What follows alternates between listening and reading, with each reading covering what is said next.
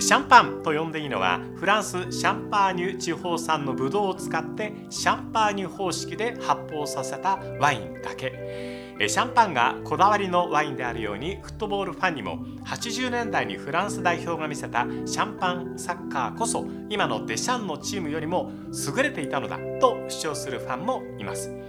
楽しい飲み物と泡立つような取り留めのない会話がとても好きです。こんにちは倉敷康夫です。ラジオクラッキー今日は金子達人さんとお送りします。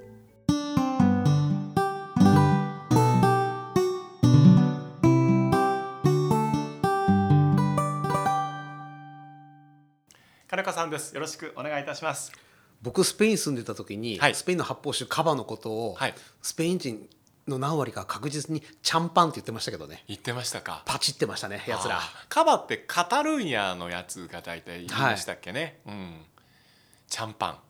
まあでも僕はやっぱり84年のフランス代表好きですね。そうでしょうね、はい、特に準決勝のポルトガル戦、うん。3対2、4対3かあれ。はい、すげえ試合だった、今はこうなんか隙のないサッカーをするけど強い。あの頃はなんていうんですかねうーんいい言葉見当たらないんだけど本当になんか楽しい。楽しいし、はい。儚さがあったんですよ。儚さね。裏返しですね、うん、ナチオ君って言っちゃいけないのね。ダメです。えドイツ代表ドイツ代西ドイツ代表の圧倒的なコンプリート感。はい。もう硬いっていう感じの、うんどこを叩いても隙がないっていうのに比べると、えものすごく官能的な部分があるんだけど儚いいところがあってですえねあそこが好きでしたーね、なるほどね。うーん。まあ、プーマ履いてる選手が一人もいなかったんでそこは嫌いでしたけど。そこ相変わらずこだわるんですね。はい。えー、そっか。え、黄金のカルテットの頃のブラジル代表はどんな印象で見てらっしゃったんですか？いやまあ僕人生のはい。生で見たはい。ベストワンはやっぱり86年のブラジルフランスなんで、やっぱり。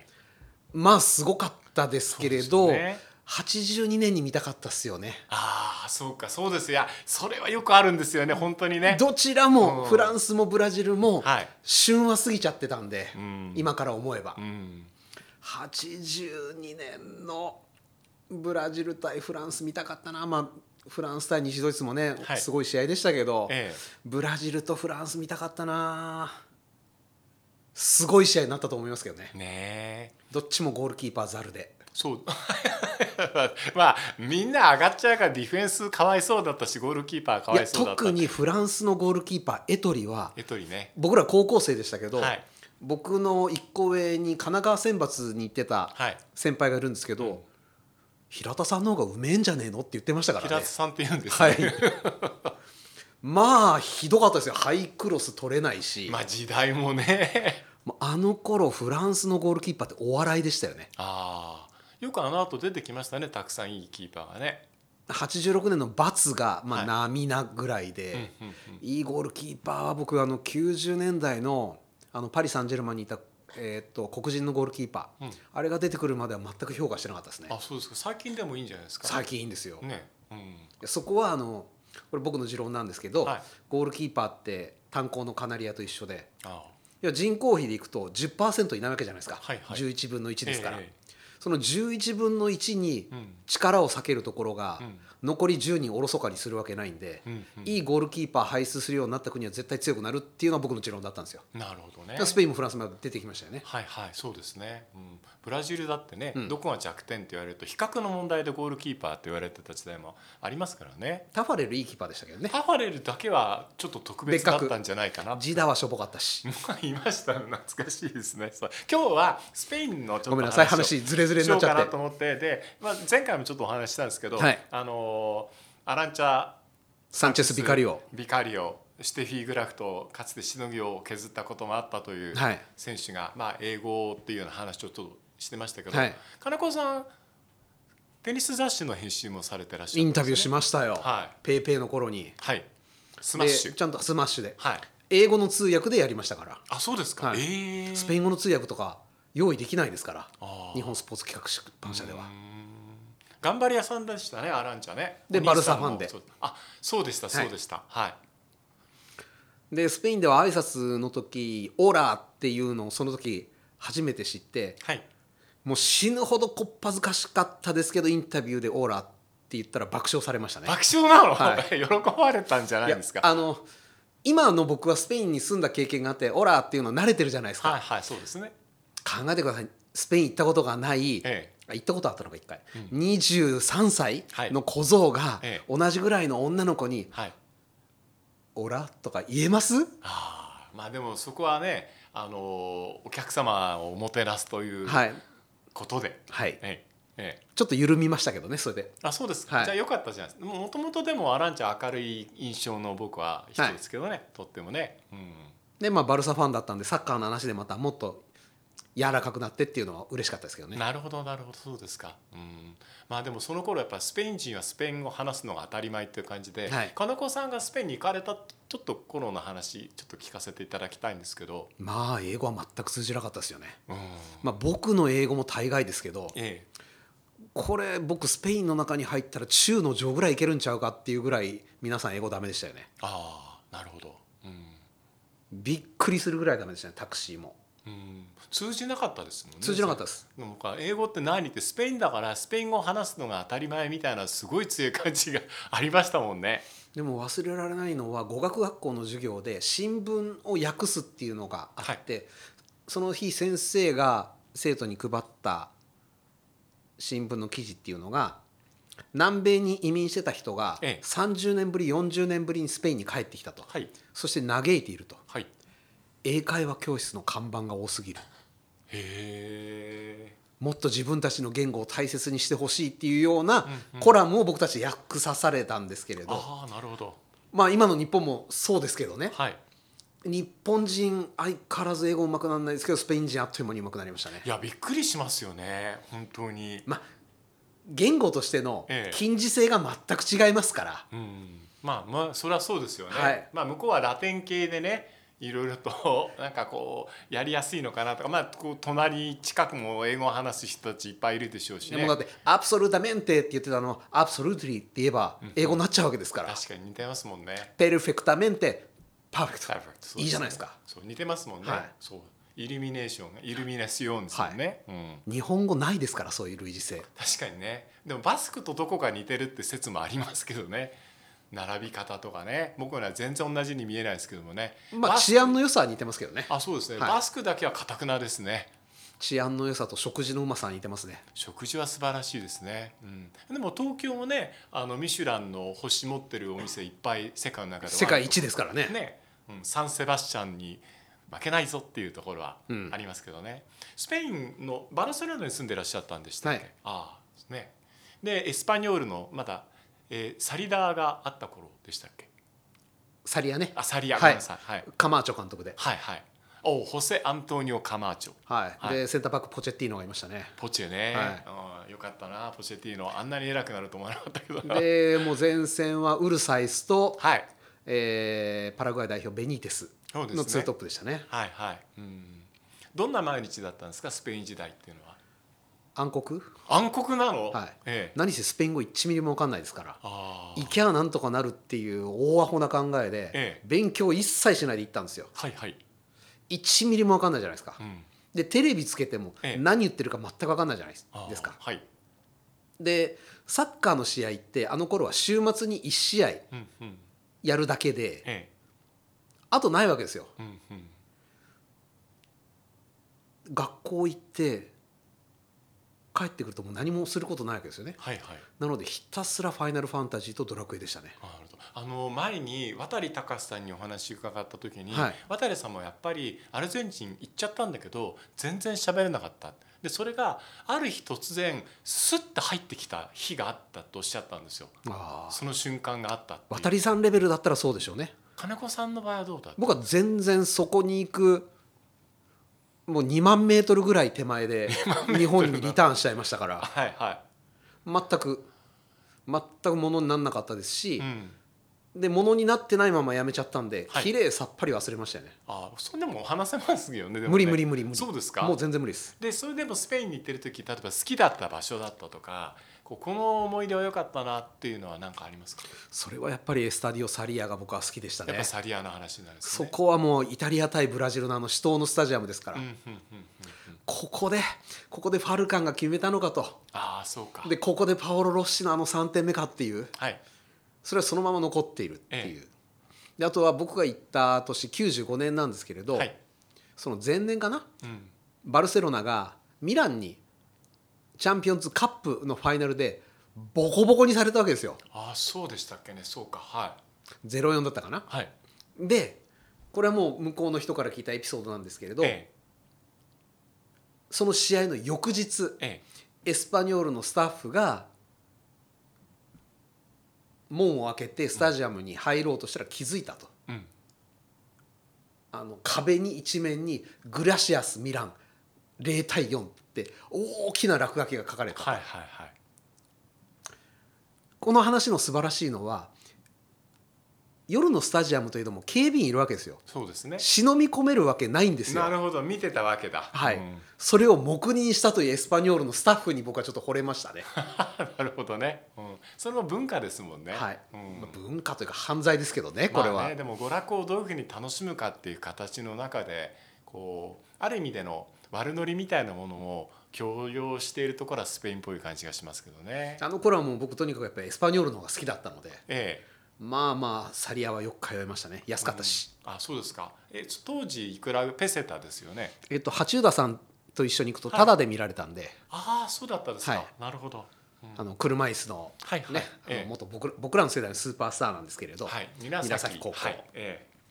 交通事故で車椅子になられて、ではい。僕が行った半年後かなんかにバルセロナ来られて。え、あそうだったですか、はい。ああそっか金子さんのが先だったんですね、うーん。でセルジオイチコさん通じて「はい。金子八浦知ってるよ」なんて「いやいやもちろん。うんバルセロナ行くことになったからええ。よろしく」いやよろしくって言われても何にもできないですけどねみたいな話はしてたんですけど、はいはい。まあに歴代者同士、ええ。あの傷を舐め合い。一緒にヨーロッパのサッカー見に行ってましたね。なるほどね。そうですか。うーん。八浦さんと一緒だと飛行機の搭乗とかも優先的に行けたんでええ。うわ俺これ麻薬輸入輸出できるなとかダ思ってメダメましたけどね。そうですか。うーん八そうかそうですよ。でも結構そう考えるとスペイン住んでる人反町さんも住んでましたもんね反町さんは僕と入れ替わりですね。入れ替わりぐらいですか、はい。うん。まああのバルセロナだったら何かってちゃんとレクチャーはしといてやりましたけどね、いやそうなんですか、はい。じゃあ一応本は売ってあって、はい。あとは反町さんがもっと偉くなるのを待ってるだけっていう。まあでも僕ね高校1年生の時のソリさん3年生だったのかな？ああそうですか。奈川県でインターハイがあって、ええ。僕の目の前でうわーすげえ清水東っての7番が反町さんだったんでその人にこんな偉そうな話ができるなんてってちょっと自分を誇りましたね。そうですか、はい。えーあのスペイン住んでる時代に通ったお店とかだとた飲んで美味しかったとか食べて楽しかったものってどんなものですか？何しろ金がなかったんで、うん。その頃は貯金だけですか？貯金だけですね。貯金がだから100万円ぐらいあったのかな。えでも100万円しかなかった。はい。ああっという間に目減りしていて、えもう最後はカツカツですよね。え。へで日本に里帰りして一時帰国してる時に書いた本がベストセラーになって、うんうん。食え突然食えるようになっちゃったっていう。えなるほどね。うん。スペイン時代にこうなんか金子さんがこう過ごしたってどんな意味があったのかって聞いてもいいですか？僕の中にあった外国っていうのはアメリカしかなかったんだなっていうのがまず一つ。これが壊された。はい。つまりアメリカが全てじゃない。うん。アメリカが全てじゃないっていうのは僕の常識が全てじゃないっていうことに等しかったんでなるほど。それはものの考え方とか原稿の書き方にめちゃくちゃ多分影響あったと思います。うんなるほど。すごく興味深いですね。うん。なのであのアメリカ帰りの論者の方って、うんまあ、ひろゆきさんもそうだし、はい。成田さんもそうですけど、はいはい。絶対に自分正しいっていうところから動かないじゃないですか。そねはいそこからです、ね、それ僕素敵だと思うんですけれど、うん。僕はもうちょっと自分を信じてなくてえ今僕がこう言ってることも来年になったら違うこと言ってるかもしれないしっていう自分のなんて言うんでしょうね根っこがうん。よく言えば柔らかくなった、うん。悪く言えば脆くなった。うんそこは変わりましたね。僕どっちかというと狂信的に走りがちなタイプだったんではい。サッカーやってなかったら間違いなくオウム真理教行ってただろういやいやいなと思います。やいやそう。ものの例えがね、うん、いやもう平井和正さん現場大戦大好きでしたし。現場体制素晴らしいですね、うん。あの人たちの論理って、うん。私は優秀なのに、うん。私は才能あるのに世間が認めてくれない、うん。確かにそうだ、うん。それは当時全く日本で受け入れられてなかったサッカはい、ーが大好きなうん、自分、うん。サッカーと自分がもうオウム真理教とすごいダブったわけですよね。ああそうか。紙一重ですもんね、うん。でサッカーやってたんでそのままサッカーでいけましたけど、はい。やってなかったらそれはグレてますよね。うんでご存知かもしれないですけどうち弟東大で妹医者ですから。すごいかいい家庭なんです金子家ね。だいぶお兄さんかわいそうだったわけですよ。でこれは僕小学校5回変わってるんですね。はい。転校で。はいで弟と妹なしなわけですうよ。転校してるうちにカリキュラム違うんで、はい。落ちこぼれていった。うんうんうん。つまり親のせいだと。うん。転校なければ俺だってっうんてこう思ってたので、それはオウム行きますって。サッカーやってなかったら。うん。まあ、転校するとね一気に子供はあの友達なくすんで、はい。結構毎回最初からみたいな結構しんどいですよね。転校生ってなんかうーんもたはやされる人と地味でいなくなる人って僕両方いると思って僕も転校結構してたんで一気に友達いなくなるのよく分かってすごい引っ込み思案で暗い少年だったのが今こんなにベラベラおしゃべりな人 あの時の反動かななんて思ったりすることはありますけれどもね。うん、まあでも金子さんそのスペインおしゃべりなスペイン人の中でそうスペイン語が流暢にその頃は話せたわけではなかったわけですからこうまた違ったスペインを見てたんだなっていうふうに想像するんですけど。あの周りにいたの基本スペイン人じゃない外国人なんでスペイン見てないかもしれないですよね。なるほど。うん。あの語学学校だけだったら。えでサッカーを見に行くことによってスペイン人見ましたけどえ。語学学校にいる限り外国人同士の付き合いなんであんまりスペインの文化っていうのは触れ合う機会なかったかな。えうん。あのスペインって結局あの英語を取り入れることによってものすごく国際化した国の一つだと思うんですね。はい。でそれはサッカーの中ではどうだったか。つまり金子さんがスペインに住まれていた頃の好きだったサッカーと今のサッカーっていうのは 観客席も含めて何か変わってしまいましたか？よく言えば自信をつけた。悪く言えば傲慢になった。ああ。のものすごくこう見下すようになりましたよね。あのそれでカタールで痛い目にあったと思うんですけど 彼らあは。そうですね、うん。見下すような国じゃなかったし、うん。実際アメリカワールドカップの時にもうん、やられかけてるんですよ、はい。彼らは韓国に。はい。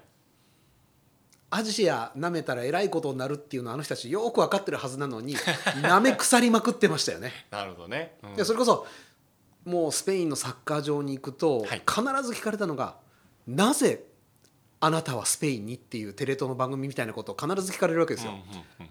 それは今の日本人がそうであるように、うん。当時のスペインも外国人が自国に来る理由が分からなかった、うんうん、彼そうですよね。でも今スペインにサッカー見に行く日本人がなぜ「言うは何しにスペインへ?」って絶対聞かれないと思うんですよ。うんうんうん見に来て当たり前だからってなってるんで、確かにね。そこは根本的に変わりましたよね。うん、でもどうなんですかね？例えばこう僕や金子さんが中継させていっていた頃のクラシコって僕なんか憎しみが本当にこのフィールドにはあるんだなっていうのを感じたことがあるんですよ。うん今はなんていうのかなもうちょっとこう柔らかくなったっていうかもうバイエルン・ドルトムントと大差ない感じに僕の中ではなってますけどね。そうですよね。うんだからそれはまあ新しい時代だからそれはそれで新しいファンがいて、うん新しい人たちが作っていく文化っていうのもあるけどもあの頃へのなんか懐かしさとか郷愁みたいなものはないですか？いやすごいありますよ。あやっぱりバルサとマドリーはうん仲悪くないと。あ、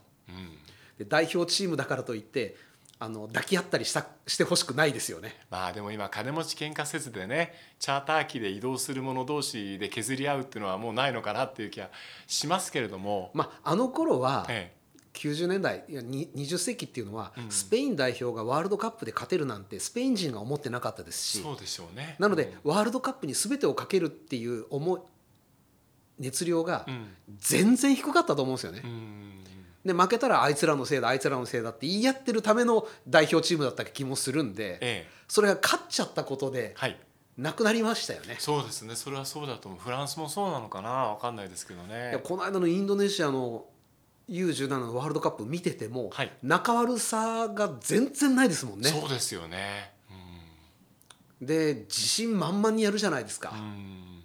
で強いし。そうですね。うんもうでもこうなってくると世界の中でなんか仲の悪い国がちゃんとあるっていうのは必要悪っていうか、うんなんか人が生態系として生きていく上で重要なんではないかぐらいに思うように、うんなんか仲良しは増えてますね。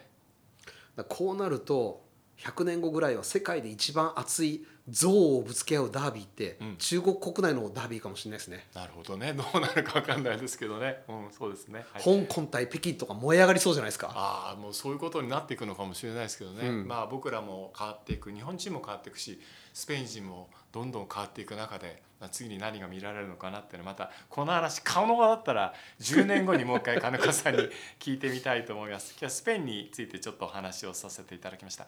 金子達人さんでした。どうもありがとうごありがとうございました。